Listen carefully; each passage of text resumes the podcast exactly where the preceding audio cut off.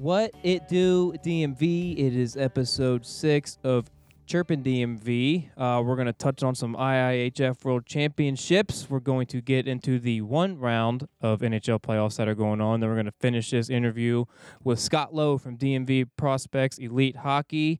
Uh, what it do, AB? How was your weekend, brother? Uh, had a pretty good weekend. Uh, we had a game on Sunday morning. You know, got a couple tucks in the game, and uh, we won six to nine, which was tight. You won six to nine. You mean nine to six? But we'll take the six. We'll to nine. go What, are you, nine what six, this? The six to uh, Laurel Roller League? Uh, this is a this is a roller league up in Baltimore. Oh. Yep, Locust Point. Anything else exciting? You didn't go to Preakness nice. with Johnny and all them, did you? You just kind of I- went back. I did not. Yeah, they uh Mm. they all went to Preakness, and I met up with them after. They were all uh they came back on a party bus, and they were blacked out. Yeah, I saw they were a little bit sunburned too. What to do with you, Kyle? How's your weekend there, big guy? I saw you up until 6 a.m. hitting golf balls with Tony in the garage.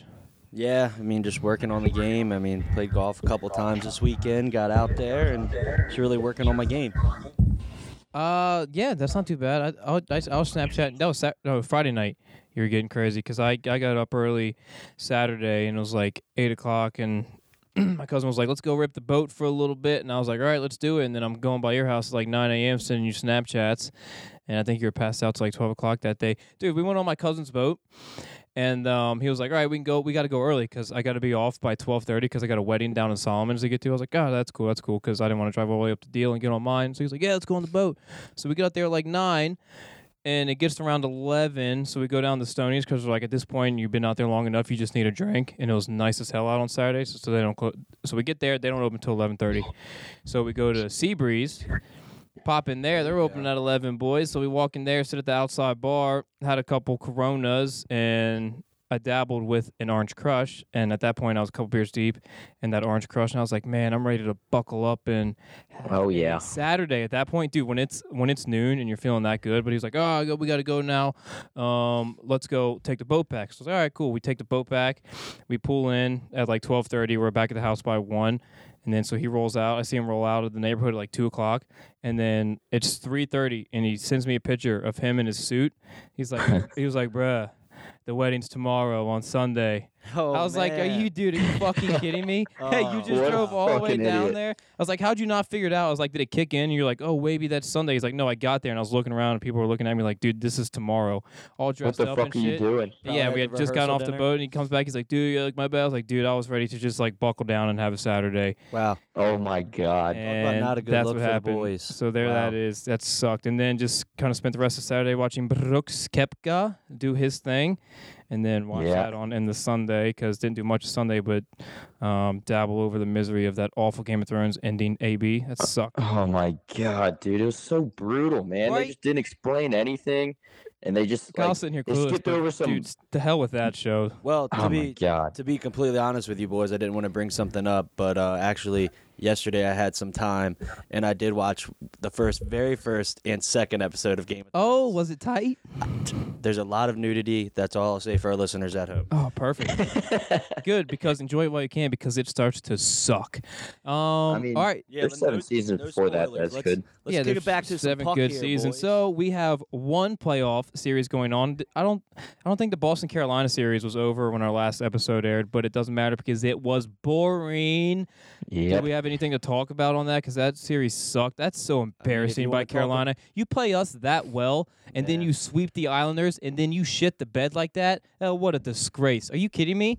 Yeah. I mean, Awful. I, I can't believe that Carolina folded like that. It, ju- What the a way the way Justin disgrace. Williams is playing, like I really like. I mean, can't really badmouth him, but he was running around trying to look for something. They just didn't have the talent anymore, and Boston just showed him what what a good team does and steamrolled him. Yeah, Justin Williams, he was rattled all series long, and I mean that's what Marchand does. He just gets in your brain, and you're just, Yeah, he he just he tried to outsmart Mar- Marshall Yeah, in his just game. It put- didn't work. just puts you in a pretzel, and then Tuukka Rask just standing on his head all all playoffs long, shutting all of us up. That guy is Yeah, a stud back there. And on the other end, Mrazek stunk. But yeah, Yep. Tuukka Tuukka's doing. That's what you need to do in playoffs, man. You just need to have those big Proven a lot of games. people wrong. You need to have those big doesn't games. usually- he hasn't really got that rep in Boston. I felt like. Shut. Because what did they score? Five goals in that whole series. Carolina did or something. But I like to think uh, because I was talking to DJ or something. I was like, dude, like that's all you need is a hot goalie. Because as soon as Holtby had those shutouts in Game Six and Seven last year against Tampa, I was like, bro, who's gonna beat us? over. We're not we're not losing. You're doing your goalie's playing like that. You're Yeah. solid, but I mean that series is done. Boston's got like a two week layover. It feels like they're not going to be playing for a while. We'll see what happens there. I feel like they'll come out and get pumped game one, regardless of who they play. But what are the news and notes on uh, Carolina? Anything interesting? Uh, so I was actually looking up. They got a couple free agents coming up here. Uh, looks like Justin Williams has to make a decision on whether he wants to keep playing or not. Uh, Sebastian Aho, uh, he must be a restricted free agent because he's he's really young. And uh, Michael Ferland, he's probably another free, uh, restricted free agent. And Petr Mrazek. So they they got a couple big signings that they have to uh, that they have to get down, locked down before. Uh, I feel like July they'll do 1st. Williams because he'll stay the captain. He he'll be fairly cheap He was kind of that back at the end of the career anyway. So just young finish it out there. Uh, didn't Aho go straight to the World Championships? Probably, I would I assume thought, so. I thought, mean, I thought, I, I thought he did, and then Ferland to hell with him. Um, Yeah. you break TJ Oshie, we're gonna break you. So yeah, do whatever you want. We don't care. Well, Uh, kind of Yep. moving on from that series, uh, how do you think about Boston getting this weight, waiting for uh, the Stanley Cup? I mean, it could be. I mean, I guess it's already set, but I mean, they still got maybe a game seven that could happen between San Jose and Well, the Blues. they depending said on they said what May 27th.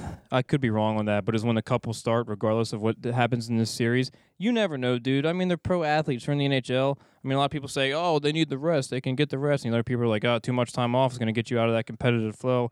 Who the hell knows what's going to Yeah. happen? They could come out and get pumped game one, or they could win game one like six nothing against the Sharks or the Blues. Who the hell knows? You know what I mean? Yeah, and I like do- the, Go ahead, the AB. teams, the teams that have uh, swept, they they ended up just getting swept like the next round. It seems like. Has like did any team um, that swept um, go on to the next? Did win the next round? Well, Islanders swept and then got swept. Got swept. Um, Carolina swept and then got swept. got swept. Was that the only two Yeah. sweeps in Columbus- the playoffs? Columbus Columbus swept. Swept, but and then, then they lost to the lost. Bruins. But are the So- Bruins going to sweep and then get swept? Yeah, I mean, they, well, they'd be the first team I to wouldn't hate it. and then win again if they do end up winning the Stanley Yeah, Cup. in this year. Um, there's that series. Like I said, boring. We don't really care. Um, the interesting one, you guys both picked the Sharks. I stuck with the Blues gun.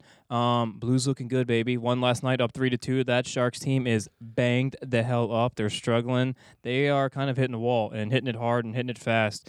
And you can see that too with like last night, Karlsson and Pavelski leaving the game. Yeah, I think uh, those two and uh, I think it might have been Hertl. They're saying could be out for Game Six coming up. Yep.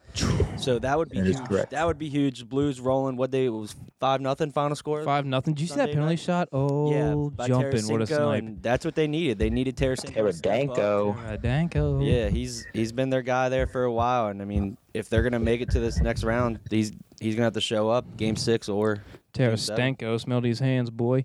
But yeah, that was a good game by the Blues. I picked them. Well, I should say Sunday because this will drop on Tuesday. We're recording on Monday. But um, yeah, the Sharks are just kind of hitting that wall. They've had two tough, tough series. Uh, sucks that everybody's kind of getting hurt on their team. Karlsson hasn't looked great the past couple games. Uh, really sucks because I wish they could just kind of give Logan Couture to the Blues for the rest of the playoffs. Should be like, here you go, take him to the finals. Yeah, he's and easily Boston. he's the funnest player to play uh, to watch in the playoffs right now. I mean, what is he at 14 goals or something? It's a, it's something like that. It's absurd. He's at like a point eight or something points per game in his playoff career. He's got he might have passed over now for uh, points or what was it goals For in the goals? playoffs I mean, since he's- 2010. Got to be one of the clutchest players in sports. I mean, he's he scored that game tying goal uh, with like what less than a minute left or whatever to force into overtime. They ended up winning on a very controversial goal, but I Yeah. mean, he comes in at the most clutch times. Him and Joe P are just they're just the clutchest players. Yeah, but speaking about the series and clutch players, I mean, on the other side, uh, Jaden Schwartz. I mean, that guy's got 12 goals this playoffs already, two hat tricks. He only had 11 this whole series, so Yeah, Yeah. um, very good, obviously. Uh, and then what was it when didn't, when Karlsson scored the other day? That was his first goal since like December, yeah. I think they said, which is like, Yeah, his first goal in 2019. yeah, it's absurd. Are you kidding me? Do And we then want to Yeah. jump into that goal a little bit? Get your guys' opinions on that. That was a hand pass think? goal, Hand right? pass? That's such bullshit. Yeah, I mean- it's kind of like I don't think he was meaning to hit it there. Kind of just Karlsson was in the right spot, right time. But Well, no, well, mo- it's a bad bounce to start because whoever it is, whoever got the secondary assist is on his knees, shoots it, and it like goes up the defender's stick, like straight up his stick almost, like rides that fiber and just goes straight up and then comes down, and he just gives it that smack towards his guy. His guy just settles it down perfectly and just one pass over, and Karlsson Yeah. tucks it. Yeah, wide open net. But I mean, that's how your four refs. They got to be watching the puck. Like I don't know what else they'd be watching, and none of them see that happening. Like, come on. The ref that was right behind it in that right corner was the same ref that was involved in the one um the the Blues ah fuck I'm hitting a blank right now but he was involved earlier in the playoffs when the Blues went through some crap with one of the refs but um he was the same guy from last year in the cup. Um he was in that same exact right corner when uh Reaves cross checked Carlson from behind and scored that goal I Yeah, just didn't call it- anything. just popped it in staring at it. That Yeah, he was the same exact ref. I don't know what his name is. Could care year. less to say his name, but yeah, he's the same ref that sat there right in that same spot in the right corner, right behind the play. And when Reaves cross checks Carlson from that the back and tucks that goal, and that game one gets out of hand. yeah, it- and they gotta they gotta be able to review that shit because like you ca- you're allowed to review an offside hap- that happened like five minutes. But you ago can't- still in- but you can't review that. Like A they hand gotta- pass that happens was that double OT? A hand pass that happens in double OT. single OT, but regardless, overtime in the playoffs that literally causes a goal. yeah. But like Yeah. AB said, you can review a offsides that happened four and a half minutes ago. That oh wait a minute, Yeah. now we're gonna give them the goal and reverse the clock a bit. De- definitely, it's going to get to the point I believe in the playoffs where every and even regular season, every goal should be reviewable, ev- just like every touchdown in the NFL. I mean, every scoring play should have some kind of review. Where it yeah, it's just, it's just ridiculous. Like if I- any it is, I agree, but that to to make it, that's what it's going to come down to. That's just no, I mean no, I agree. It's, it's, it's ridiculous what the rule is now. Is what I'm saying. Yeah, Like, the ref, but from that play and that thing, I think the refs totally botched it. They shouldn't have handled it that way. And I mean, yeah, you got the fans yelling at you, but I mean, I, I just think they should have handled that a, a lot, lot better. And good props to the NHL for kicking them out the rest of the playoffs. Yep. None of the- Yeah. so yeah, that that that series is three to two Blues. Um, next game in St. Louis, I believe, correct? Game six in St. Louis. So I think the Blues are out of there in six. You guys are going one and one in your conference final predictions. No, I'll be uh, Oh I- and two? I had the Canes. That's right, So you I'll be zero and two. You stink. Um, so yeah, I think I just think uh, Sharks are too banged up. As much as I like to see them win for a couple players, but I would also I would also hate to see them win and go on and have a shortened bench and lose to the Bruins that way. That would suck. Give it to the Blues. They need a they need the first cup in history, and I know us as Caps fans would cheer for that because that euphoria you get when your team wins their first cup is just absurd. Um, Yeah, yeah. The Blues. I like the Blues. I mean, like I said earlier, couple episodes ago, I got a nice little ticket on them. So let's let's hope that cashes. So yeah. and you're losing two big guys on the blue line out of the playoffs, kind of marketable guys in Burns and Karlsson, but those are your flashy guys. But AB, you wrote a blog um, on www.chirpingdmv.com. Let's do it. But you wrote a blog about defensive defensemen and how that position is kind of dying out and kind of gone.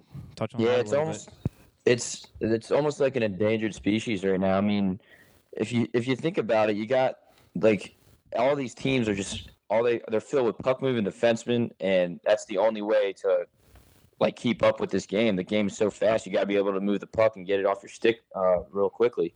And you got guys like I mean Niskanen, like I, I was ragging on him a bit, but he you could see that he was just a step below everyone else. I mean, he's kind of a shutdown guy. I mean, Char is Char. He's been in the league forever, obviously, so he's going to stick around. But. Or big. I mean, he's he's getting up there. Or pick. I mean, those guys just aren't as valuable to their team as they once were, Yeah. and I think it's because the game is catching up to them. I mean, look at Boston's back six. Besides Char, every single one of them are pretty young defensemen that can all move the puck, and they are just rolling through the playoffs right now. And they all they obviously have Rask behind them to back them up, but Carolina was the same way, where they have six guys who can all move the puck, who can all have a little bit of a puck handling skills with them. And the Sharks are the same way too. I mean, they have Vlasic, who's also he's a defensive defenseman. but- Yeah, but all these guys you're mentioning are older. I mean, Vlasic's 31, I believe, and then you can even Right. throw in Ryan Suter on the Wild into that mix, who's like 33, 34 or something. But it's just right. like, and like, look, Karl Karl Alzner. I mean, former Cap legend, but now he turned into a traitor. But I mean, is he even? In, he's not even in the NHL. right no, now. that guy stinks. He's out of I here. mean, I, I also think uh, that mentioning Bill mentioning those guys uh, that you're naming are older. It's mostly to do with the the younger game too, the college, the OHL, like all that. They speed, I mean, speed, speed. it's all about speed. That's what you're getting taught. So I mean, most of those players, even if maybe they would have been a shut home defenseman, they're getting taught to be some type of hybrid now, to having that score, that scoring ability or touch with the passing. All right. They kind of Like, even like even usually- Shea Weber, like he's Yeah. not as dominant as he used to be. Right, because I mean that that's what it used to be. Like you train somebody to be home, your shut home defenseman, and you put them with a guy who's uh who's not a shut home defenseman. It kind of evens it out. But now nowadays it's just that's how you teach it. Those Eric Well, a lot of them are do both. adapting too, Yeah, because can- like they can do um, what's his name? Uh, Mattias Ekholm. I would consider him one of the best defensive defensemen in the league, and he just had like his best offensive season yeah, of his can, career. He can do it both. Yeah. Just like I, I think John Carlson's a really good shutdown defenseman when he plays Mhm. to his ability, and he can also score at any moment for you. Yeah, you're kind of looking for your strong side or puck side. When you're in the offensive zone, you're looking for your puck side demon to pretty much be at the hash marks, Yeah. supporting that and starting to play, and your weak side guy just popping to the middle and maybe sagging even a little bit, just like push it, push it, push it, see what happens. Well, I mean, you you see a good a lot of good youth hockey in the area. Do you even see that in youth hockey? Do the sh- the shutdown defenseman anymore? Is it mostly kids trying to adapt? Well, kids that? aren't as big anymore. I mean, Yeah. from what I've seen personally, Yeah, uh, watching youth hockey and coaching it, they're not as big. They're guys just are- speed they- guys. They have to have that body, that body Mhm. size and weight, not to get pushed around. Plus, And they got to make smart decisions with the puck too, and they, they got to be able to handle the puck nowadays. I mean, it's just too hard to be able to play the, this game without being able to handle the puck anymore. plus most of the kids are just forwards that switch to the defensemen at scores or PBs or Exactly. whatever. So Yeah. they're they're offensive minded anyway. Yeah, I kind of Exactly. opposite of that Um, up. But uh, even Joe Thornton, like switching to, I mean, just the game being faster. Joe Thornton had to change his game as an offensive player to the way he used to play. I think he's done that tremendously. hmm hmm So Kyle, you've been watching the World Championships. Um, USA ever since that first loss has gone on a bit of a tear. Yeah, um, been playing well. Update us, update us. What's going on? Who's balling out? How are our Capitals doing? I think Lars Eller might have got hurt. Did he? Yeah, Kobe took a puck wanna, to the I want to start with the Russians. I mean, they're killing it. They're playing really well. Everybody on their team. Um, I'm sure everybody saw on social media. Ovi had a good save on the bench, looking out for his teammates, making a glove save there. But uh, I mean, Orlov's playing pretty good. He had an impressive uh, assist last night. He's got one goal, four assists on the tournament. Uh, I mean, Ovi's one goal, one assist, but he's plus five. He's out there when the Russians are doing what they're doing, but they're they're high scoring games. Um, but quick back to USA. Jack Hughes has just been playing good with them, and he's been playing really smart. And him and Patrick Kane are just playing really well on the same line, seeing each other, and it's really getting to an interesting. The big thing with the worlds right now is who's going to be number one yeah, but overall. didn't Jack just get his first point like the fifth game? yeah, but it, if you watch the game, it's And Kaapo Kakko's highlights are all over Twitter, just yeah, unreal goals. Dude, I was watching too, and like I didn't pay much attention. Well, I didn't know what like the groups were because they have the two big groups. So I've just been watching it. yeah. And then I finally looked up the groups, dude. Yeah, no wonder Russia's six and zero because the group is Czech, Sweden, and then it goes to, like Latvia, Norway, Italy, and like uh, Group A is in there with still got a good Finland. team, yeah, yeah, but uh, Group A is in there with Finland, Canada, USA, Germany. I mean, all those teams. The only team in that top four right there. Um, yeah, USA. let- Let's see. They got four wins, five wins by Canada, five wins by Finland, four by Germany, and then Slovakia right there at fifth too. The team we lost to. Which Slovakia is playing really well because it's their home. They're pretty much yeah, they're at home. Yeah, you So that that's kind of got that bump that USA got And- down by, but I think that kind of helped them to realize, look, we got to pick our game up a little bit. Um, And big kinda- shocker here, Nikita Kucherov is uh, second in points with 14 points in six yeah, I saw that. That I mean, that guy just puts up numbers. They would have puts up enjoyed that in the numbers, playoff, but I- unless I, in the first round. I kind of hope. I kind of hope Russia does go pretty far in this tournament, and maybe to the gold medal game to see what Kucherov would do, do like I- in a meaningful game. See Yeah, I mean they like- they should. They have they have a fully stacked roster. They have their they have their A squad while everyone else brings their B squad. So Yeah, but I mean, yeah, because I think Aho did join um, us right away. So I mean, like it's it's kind of wild just how the cup ends. Like people can just like come hop on the team. Like, oh, you're five games in, but this guy's a stud. We'll take him. Um, Yeah. Anything interesting other, other from other Caps guys, Kyle? Uh, I mean, Lars Eller, other other than what you mentioned, I mean, he's put up some points in what he's played in. He's got two goals, three assists, five points. Um, Jakub Vrana, I mean, he's scoring out there. He's got four goals, one assist. What I've seen, uh, a couple games I've got to watch him. He's he's flying out there. He's skating really well. And uh, He's a stud. Kuznetsov is a, is another one. Um, every time I watch Kuznetsov, he's been playing well, and I just kind of want to know why he didn't play like that for the Caps this postseason. Yeah, he was he was he was a ghost out there during the postseason for us. But I mean, the the big ice when they're when they're playing on that big ice, Yeah, that he- opens everything up for Kuz. He definitely, yeah. That's how he can make those uh, cross ice passes. when you're not the in that stressful playoff environment, you're just like, oh, we're playing Italy and it's six nothing. Let me just yeah, toss not it hard to across the ice to Ovi real quick and watch him just dummy this goalie that stinks. Yeah, it's not hard to be good in this tournament. Yeah. So I mean, uh, yeah, I think Kaapo Kakko is taking over that number one spot right now. Um, Caps guys doing what they can. I think. I think we got what one or two more, maybe one round robin games, and it gets interesting. Is USA Canada uh, Tuesday, the, the day today when this drops. yeah, Yeah, it'll be uh, the 21st. They're going to play each other. It'll be early in the morning. Um, so that that'll be an interesting game. Canada really doesn't have any of their big name guys, but they still got a solid roster, and that'll be probably the U.S.'s um, first hard matchup, I would say, since the Slovakia game. their leading point getters Anthony Mantha with 11 points and Jonathan Marchessault and Mark Stone. Yeah, so we know those guys. I mean, they they can play, they can score, and we'll see if uh, if the U.S. can. They got a younger team. See if They we can play and up to- score, but they don't scare me Yeah, like some other Canadians would. yeah, for sure. Um, Yeah. yeah, for sure. So I, uh, we were talking about it this weekend. We were texting, trying to figure out stuff for the pod, and I wanted to try to do that. Um, we came up with that new segment, Unleash the Fury, where we'll play that clip of Wes Johnson just letting it rock, and then it'll be easier during the season because we'll just after every Caps like loss or something, we'll just go through Twitter and Facebook and read the dumbest tweets and comments you can imagine of Caps fans unleashing their fury. Uh, Yeah, it might gonna- be might be me honestly. yeah, he, well, yeah, we won't read their ads for certain reasons because we don't want to expose anyone and their stupidity. I was gonna do it today, but I scrolled through like two minutes to Cap's Twitter. I was like, I don't want to go all the way back and try to find that tweet from the game we lost. Um, outside of that, that pretty much covers everything that's going on hockey wise uh, in the NHL and the IIHF. Uh, we got some shirts coming in. As soon as they get in, we'll we'll tweet them out. We got some stickers coming in. What's up, Kyle? Uh, one thing I did want to touch on too is, I mean, once we kind of gotten through everything, AB, I know you wanted to touch on it too. What do you? Which matchup would you rather see?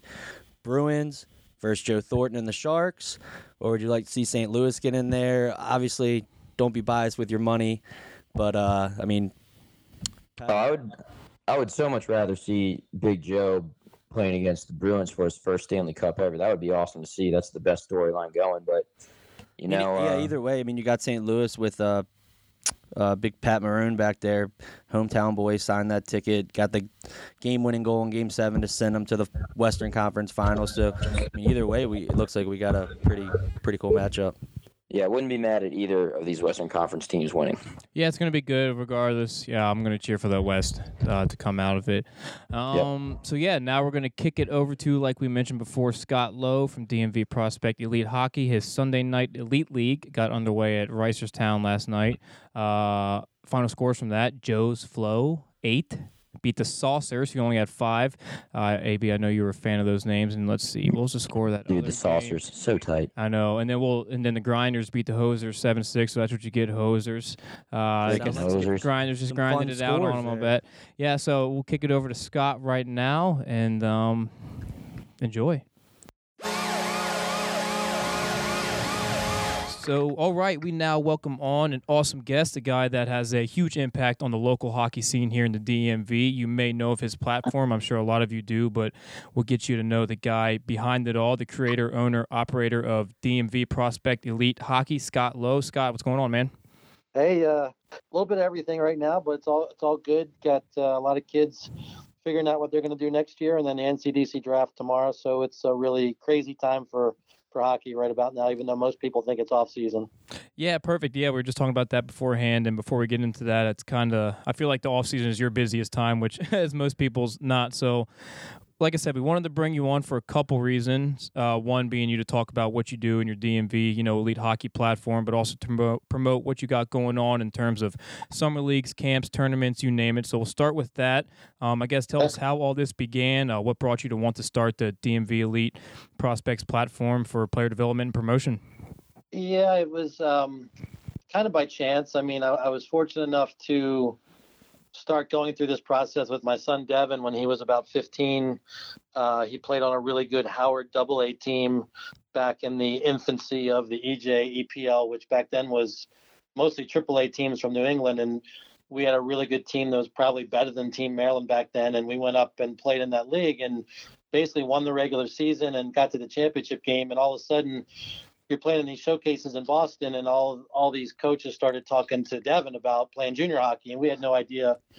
You know, he wasn't ready to leave home, and he had no idea what it was all about. But uh, just led us to do a lot of research, and we probably wasted a lot of money over the years, and we did a lot of showcases and the, and things that we weren't sure about. But at the end of the day, learned a ton, um, made a lot of uh, contacts, and, and started to build a network of junior and college coaches who were interested in him. And uh, lo and behold, he got drafted in the NCDC and NAHL. And then all of a sudden, all these people in this area started asking me a lot of questions about it and started kind of giving them the information. And then I was like, you know what? Um, you know, why not start promoting kids in this area and start educating the kids and the parents and trying to help them get there? And it really started as maybe taking one group of te- one group of kids to a, a summer tournament, and then started the website, which basically was I'm just going to promote as many kids as I can and many teams from 15 UAA on up. And it's just kind of evolved into this whole thing and snowballed. And it's pretty cool that, you know, we've been able to impact a lot of kids in a short period of time. Yeah, Scott, I just I just want to hop in here. This is Kyle. That's just awesome that I mean you got the firsthand go through it with your son, experience it, kind of see how everything goes. Especially uh, Howard, that's a great program you guys started out at. To go from there and just awesome, and I really appreciate what you've done for the area. It's awesome, man. Thank you. It's it's you know, I tell people all the time like Devin never played above A hockey until he was 15. He went uh, he loved the game. He had opportunities to play double A but wanted to play with his friends and his second year Bantam year, he was the player of the year with the Baltimore Stars and he was like, "Dad, I know, you know, it's time. I need to go up and try a higher level." And just so happened Howard was at that time still is a great program but was just really booming, um, really growing and playing a high level. And he went to nationals twice, three times with Howard. And then, the, you know, he told the junior and college scouts he wanted to stay home and graduate. And they said, you know, that's fine, but um, we want you to play AAA this year. So he got a great opportunity with Team Maryland. Chris Saransky came in, made him the captain. He led the AYHL in scoring and just kind of snowballed from there. But we still had to reach out and contact a lot of people about him and get him on the radar. They knew who he was, but they needed to see more and see him in person. And we did a few camps, and he got, you know, was lucky enough to get drafted. But um, just, you know, I try to tell kids all the time, it's not a rush. Hockey's different. Right. If not, if you're not signing, you know, if you're not committing when you're 14 or 15, you don't have to panic like some of these lacrosse families do. It's, Yeah. you know, he didn't commit till he was 20 years old in March Right. of his of his 20th year and he's going to play D3 now. So there's no reason to rush. You don't have to leave home if you don't want to, but if you do, you know, we'll help you do that as well. I kind of try to figure out what the kids want, what's the best situation for them, and then just try to open the doors. Um, I don't go and tell a 15 year old you have to leave home because it's just not true. Every kid's situation is a little bit different, and we just try to find out what's the best road for them. Right. So yeah, just kind of started as a hockey dad of a, a travel kid, and then it grows from there. And as you know, or as a lot of us know, hockey is such a different landscape when it comes to that entire process because we're probably the only sport that will not go straight to college out of high school if you're some big time uh, recruit for the most part. A lot of it's go the junior route, do all of that. So, like we said, you do cater to the elite level, uh, the top tier players in the area with your development and promotion of whatnot. And as we know, there's as we know because we're here, we know there's no shortage of that, and it only Right. continues to grow. But I mean, as we've seen in this age of like social media, the ease of access to stats, highlights, you name it. Um, do you find that those platforms are kind of playing a big part in getting these local guys out to juniors and prep and college programs, whereas some may still overlook our region here in the DMV?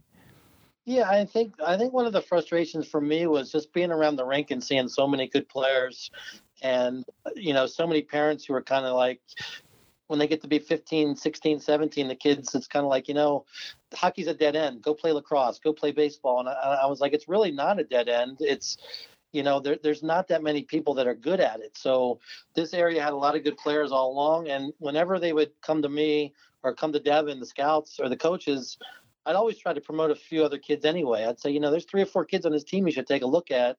And that's kind of where it all started. And I think now there's just, you know, the certainly the website, the technology, um, the ability to watch almost any game on video for the coaches really helps. I mean, for Devin, um, we put together about 19 or 20 clips that were on YouTube at the time. I had no idea what I was doing, but I knew I knew that people needed to see something Right. who had seen him. So it kind of started as, you know, we went through and looked at. Um, thank, thankfully for the web, you can go through and find any junior roster. So we went through tier one, tier two, and the top levels of tier three, and found out which programs were losing a bunch of forwards. We ignored the rest, and we started reaching out to the, you know, through email after seeing that on the web to these different programs that were losing forwards and saying, hey, you know, here's a kid who led the AYHL in scoring. You may not know about him. He's been to Southeast District Camp a few times. Um, he's had junior interest, but you know, I think he can maybe play at this level. Here's some video, and ultimately, you know, having a resume and, and leading the league certainly helped.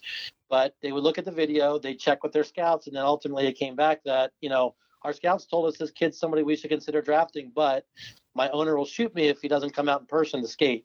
So those teams that replied with that kind of interest, he did pre-draft camps, and then he got drafted. So, you know, at the end of the day, it, the, having the access to that information on the internet, what teams needed forwards, saved us a lot of time, and and probably is what got him drafted because we weren't wasting time and money going to programs that needed one forward. You go to a pre-draft camp, there's 150 kids and they need one forward. You know, unless you're Wayne Gretzky that weekend, the odds aren't very good. They're not very good for Exactly. you.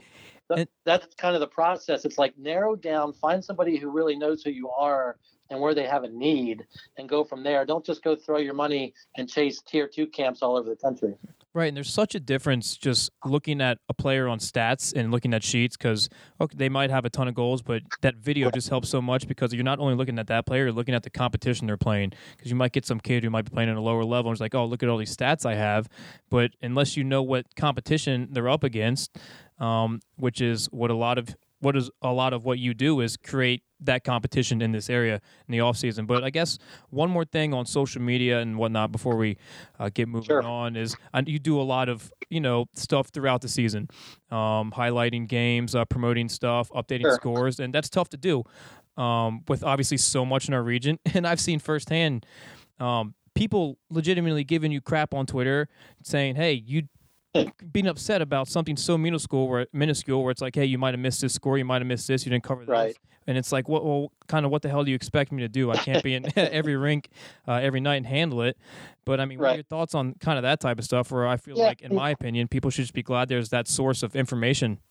Yeah, I mean it's it's a good and a bad thing. I mean, at least the interest is there and people are craving it and they want more. You know, and and I'm you know I need to grow a little thicker skin probably sometimes, but it is a lot of work and you know I probably did a little bit less than I did the year before just because taking over an ice rink at the same time ate into a lot of the time that I had previously to do it. But you know, my goal with the website and the social media was really to be Switzerland, being neutral during the regular season. I, I don't you know, I don't have an affiliation with Team Maryland or the Little Caps or Howard or Tri City. I try to promote all the good things that are Mhm. going on and as many kids as I can. I'm not going to get to everybody, but my network's starting to grow a little bit with people who provide the information, which is a huge help.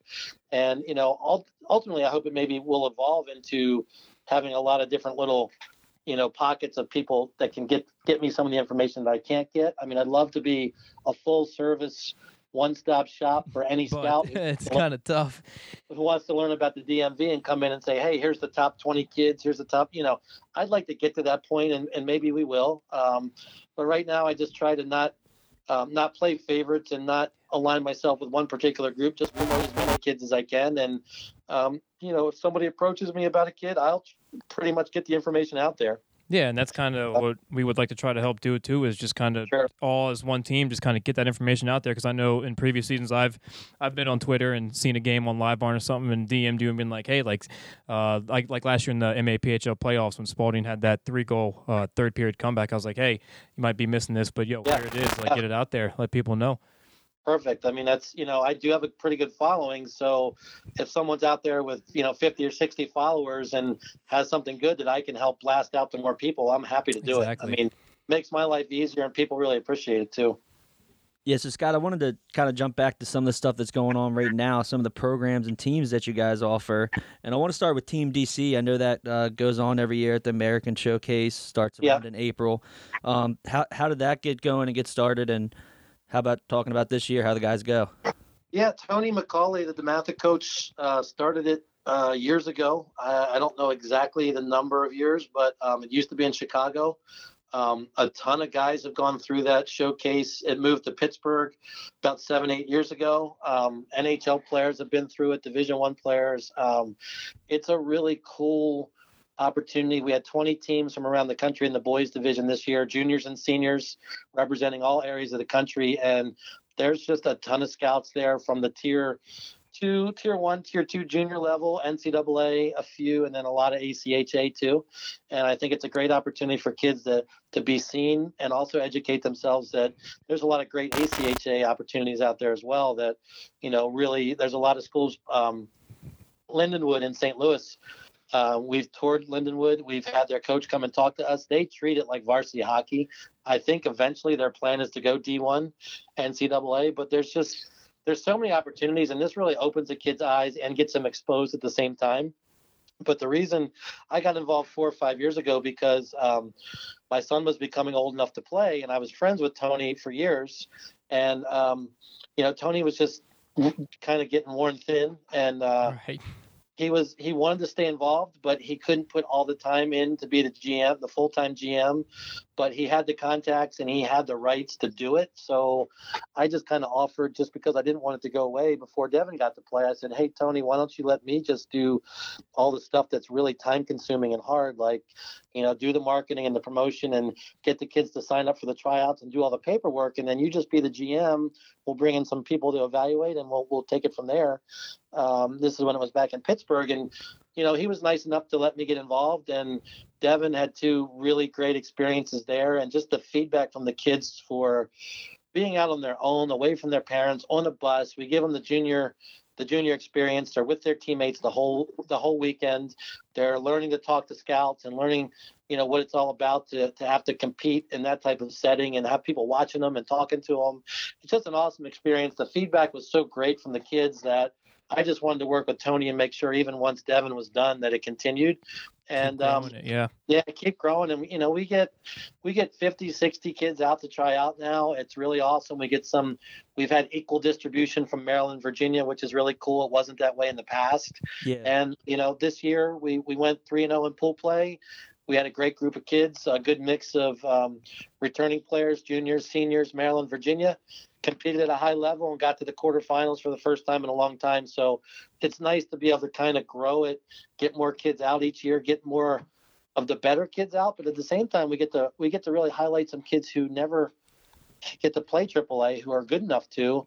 Um, it's just an opportunity for them to get seen as well. They come out, they try out, they make the team, and they do really well um, at the tournament. So it's been real fun for us to showcase those kids who are maybe under the radar and get them the opportunity to play junior co- junior hockey. It's been, you know, it's a really cool event, and I just I wish more people could experience it. Yeah, I mean, I I remember back to my playing day. It was a big thing for people to go try out for. Uh, buddy of mine, Mike Picker, really played on. He told me about a great experience he had, and it's just the atmosphere, to getting to play with players in the area that normally you wouldn't because of where you live, something like that. Yeah. it's really cool bringing all those Yeah, guys or together. kids you're going up against Yeah, in big kids- high school yeah, games and usually you're Yeah. games and Uh, so it's you know it's awesome my one of my visions when i started doing all this and the reason i try to stay neutral during the regular season is like wouldn't it be great to really at some point get all the best kids in the area together for something whether it's team dc or whether it's a chowder cup like really take a, a real good dmv team somewhere and see what we could do as opposed to having to deal with politics and exactly you know, who's paying how much money to play where and how many years they played in a program. It's like let's get the best kids one one time a year together and let's go see what, if we can make some noise and show people that the DMV has great players. And that's kind of my vision, what my vision's been. Team DC really approaches that. We have Little Caps kids, Team Maryland kids, Tri City, Howard, Ashburn, Reston. It's just that from that standpoint, it's really fulfilling to be able to bring all those different groups together. Yeah, just like you said, take a group of pure DMV talent and just kind of go show the rest of the country uh, what we can do here and kind of put us on the map as we grow. So these last two I want to talk about, I believe they kind of work somewhat in conjunction with each other. Is your off-season invitation-only training program and that Sunday night Elite Hockey League. Um, so we'll start with the training program. Uh, are you guys recruiting players for that? Are they reaching out to you? And what kind of benefits? I mean, are these kids getting uh, that make the cut and get to come and get that high-level off-season work in? It's it's interesting because you, will see the common theme here is I was always looking for stuff for my son. So um, after his first year in the NCDC, he played in like 35 games, 37 or 38 with the playoffs. Um, got to play in two really good playoff series. Um, but you know, he went from being the, the, top dog in AYHL to like he played two games in September in the NCDC, and then he was scratched for five. And um, just a real eye opener for a kid who was the best player on his team. Now, he had to learn to play 200 feet. He had to learn to play within the coach's system. He had to learn a lot of things that he hadn't been taught yet. And, um, it, you know, by the end of the season, worked his way in, was in the lineup regularly, played in, you know, a playoff series that they won with two overtime games. Um, but he came back and the coaches were like, look, we love how you stuck it out and how you persevered and how hard you worked. But, you know, you need to get faster. You need to be able to get your shot off quicker. You need to be able to do this and that. So it's kind of like, oh, you know, where do I take him? How do I get him the opportunity to do that? So we started with um, Joe Vanakis, who uh, coaches Team DC, coaches the Navy women's team, played at Calvert Hall, played junior hockey with the mm-hmm. Little Flyers. Um, his brother George played with the Black Bears yeah, this year. Joe's down involved at uh, my rink now, Capitol Clubhouse as a hockey right, director. Right, and he's the hockey director here now too at Reisterstown. He's played some stuff. Taking on a couple so, plates, so Yeah, so um, but but Joe was kind of a young guy looking to cut his teeth and get some more opportunities. He had some great training ideas on ice, and we just took a small group of kids and focused on the things that Devin needed to get better at, which in turn, really almost every kid needs to get a little faster, a little more explosive, learn to get their shots off faster, learn to um, handle the puck in game situations, not just skate around cones.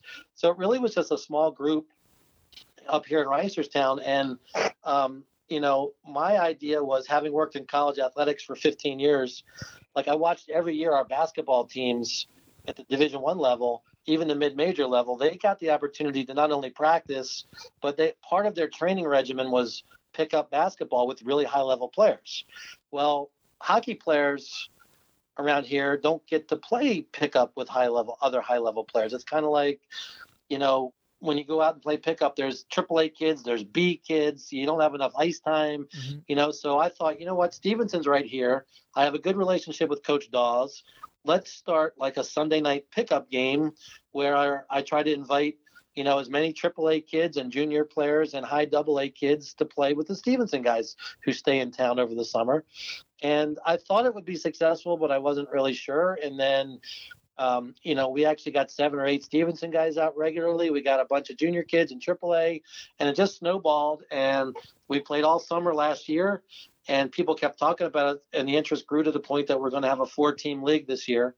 Um, and it's going to start up this Sunday with some preseason games, and um, just can't believe that it grew as fast as it did. But just a real opportunity for kids to play a very fast game. We limit the contact. There's no coaches on the bench yelling. It's like go out there, try your fancy moves, but let's do it at a really high speed and try to make you better at the same time, and keep your legs moving throughout the summer. And it's just been, um, it's just worked out really well, and I'm I'm really excited to see you know how it works out now that we're going to have a, a four team league this year. For sure, and like you said you you mentioned the basketball pickup analogy. It's not like we can just walk up to a court at any time, anywhere, and just start shooting some hoops. It's it's ice hockey. It's a rink. Right. Rink ice time costs money, and then right. once you are in that summer season, not every rink is available. A lot of them will right. melt ice and get prepared uh, for the next season. Right. So you look around the country, and you know Boston's got Top Gun, and there's the Beauty League out in Minnesota, which is Mhm. mostly pro guys. There's some leagues like this in Bal- or in Buffalo that are high school or um, AAA college guys, um, junior guys.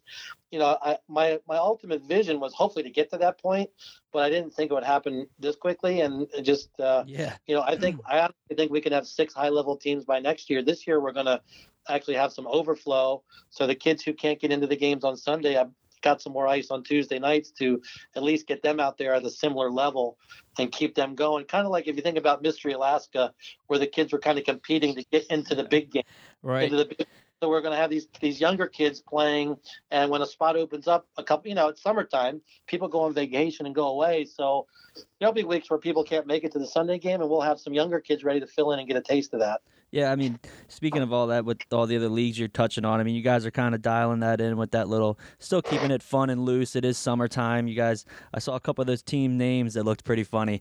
What's going on there, you guys?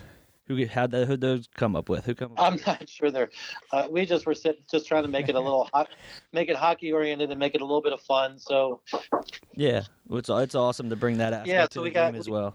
we got one team's the grinders one team's the hosers Yeah. My team's the saucers and then joe Vanakis, uh, is the flow joe's flow so That's all kind of funny hockey terms that we think Yeah. kids that age will relate to. We got jerseys come that came in that are. Um, I got fortunate. Hockey Monkey was doing a um, a sale on N, on Warrior NHL uh, replica jerseys for seven ninety five jersey. Perfect. So um, instead of just doing practice jerseys, we've got like Bruins, Rangers, Blackhawks, and Flyers jerseys that the kids are going to wear with the the DMV logo on the front. Um, the kids who pay for the full season will get to keep them, and you know, trying to create a little bit of professionalism, um, but still making it as fun as possible. Perfect. And yeah, there it is. A Sunday Night Elite League. By the time this airs, that will uh, have officially gotten underway. Um, I guess we'll leave it at that for now because we definitely want to have you on more, uh, especially when the season gets started and gets closer and gets underway. Do a little preseason talk, uh, talk about some guys and some more in depth looks at the talent around here and what you know the listeners can expect with the upcoming season. And like Yeah. I said, I know personally all the work you do is greatly appreciated by a lot of people, especially me and the rest of the coaching family. Uh, the hard work you put in to promote some of the guys in the town in this area. So, Scott, like we said, thanks again, guys. If you're in the area, of Reisterstown, Sunday Night Elite League, coaches, go check it out. Um, even if you just want to go watch some hockey because you're craving it in the off season. So, last thing I'll have you leave us with is, I guess, tell everybody where they can find you, your website, your social Okay. media tags, all that good stuff. Yeah, um, for the for the Sunday games, the games are going to be four fifteen and six o'clock all summer here at Reisterstown. Um, just a good high level of hockey. If you want to come watch some of the local prospects, we'll have Stevenson players out. We'll have D three commits from the area. Um, we've even had Stephen Halliday, who was the number one pick in the USHL draft last year, skating with us the last the last few weeks. So come out watch. By all means, support the kids. It's a fun summer activity. But as far as the other stuff, the website is um, dmvprospects.com. Um, we'll be keeping people posted on on commitments and the summer activities. Um, and then our Twitter is just DMV at DMV Hockey. Um, and, and, you know, anything you need to find out about us, you can find in those two places. But also, anytime, you know, I'll help any kid. Um, it's not about money. I open a lot of doors for kids who don't pay a dime for anything. So um, always feel free. The web uh, the website has our email address, and you know any kid that's interested in getting involved, we'll try to give them a taste of it and, and see if we can help in any way. Scott, thanks again, man, for coming on. I mean, this this was awesome, and everything you do for the area is great, and it's going to help build and build and build the DMV to be a, a better area. Thanks a lot, man. I, I appreciate you having me, and anytime you want, I'll uh, I'll be happy to talk to you guys. Thank you. Okay, we want to thank Scott Lowe again for coming on. Guys, follow him on his at DMV Hockey, uh, promoting all the local talent here in the area. Um, like I said, guys, it's Monday night. Uh, we have is that the next game tomorrow? Like Kyle said, we have Canada USA in the morning. Is that Sharks Blues game, game six tomorrow night Yes. or tonight? I should say Tuesday night. Yeah, Tuesday night. So yeah, we'll touch on that series. Will be over uh, by the time we do the next episode. So we'll recap that and then we'll make our cup predictions. Um, see what happens there. See what our standings are in terms of predictions. Uh, anything we want to go out on? What do you want to tell the people, AB? Besides that, Game of Thrones still sucks.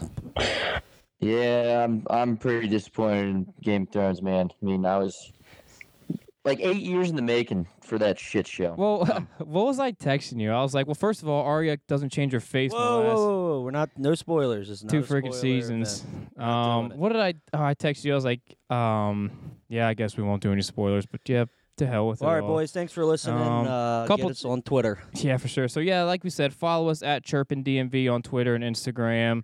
Uh, we're getting more active on all that. Check out our blogs and our website www.chirpindmv.com. It's that time of year again, so congrats to all you seniors, college seniors, high school seniors, finishing up school, graduating. I hope your, uh, we hope your senior season uh, was a memorable one as you either move on to college hockey or move on to juniors, or you maybe even be done hockey now and head into the beer league. So we'll welcome you to beer leagues with a, a couple cold ones. And guys, I think that'll do it. Um, AB, Kyle. See you, boys. Yep. Have a good weekend.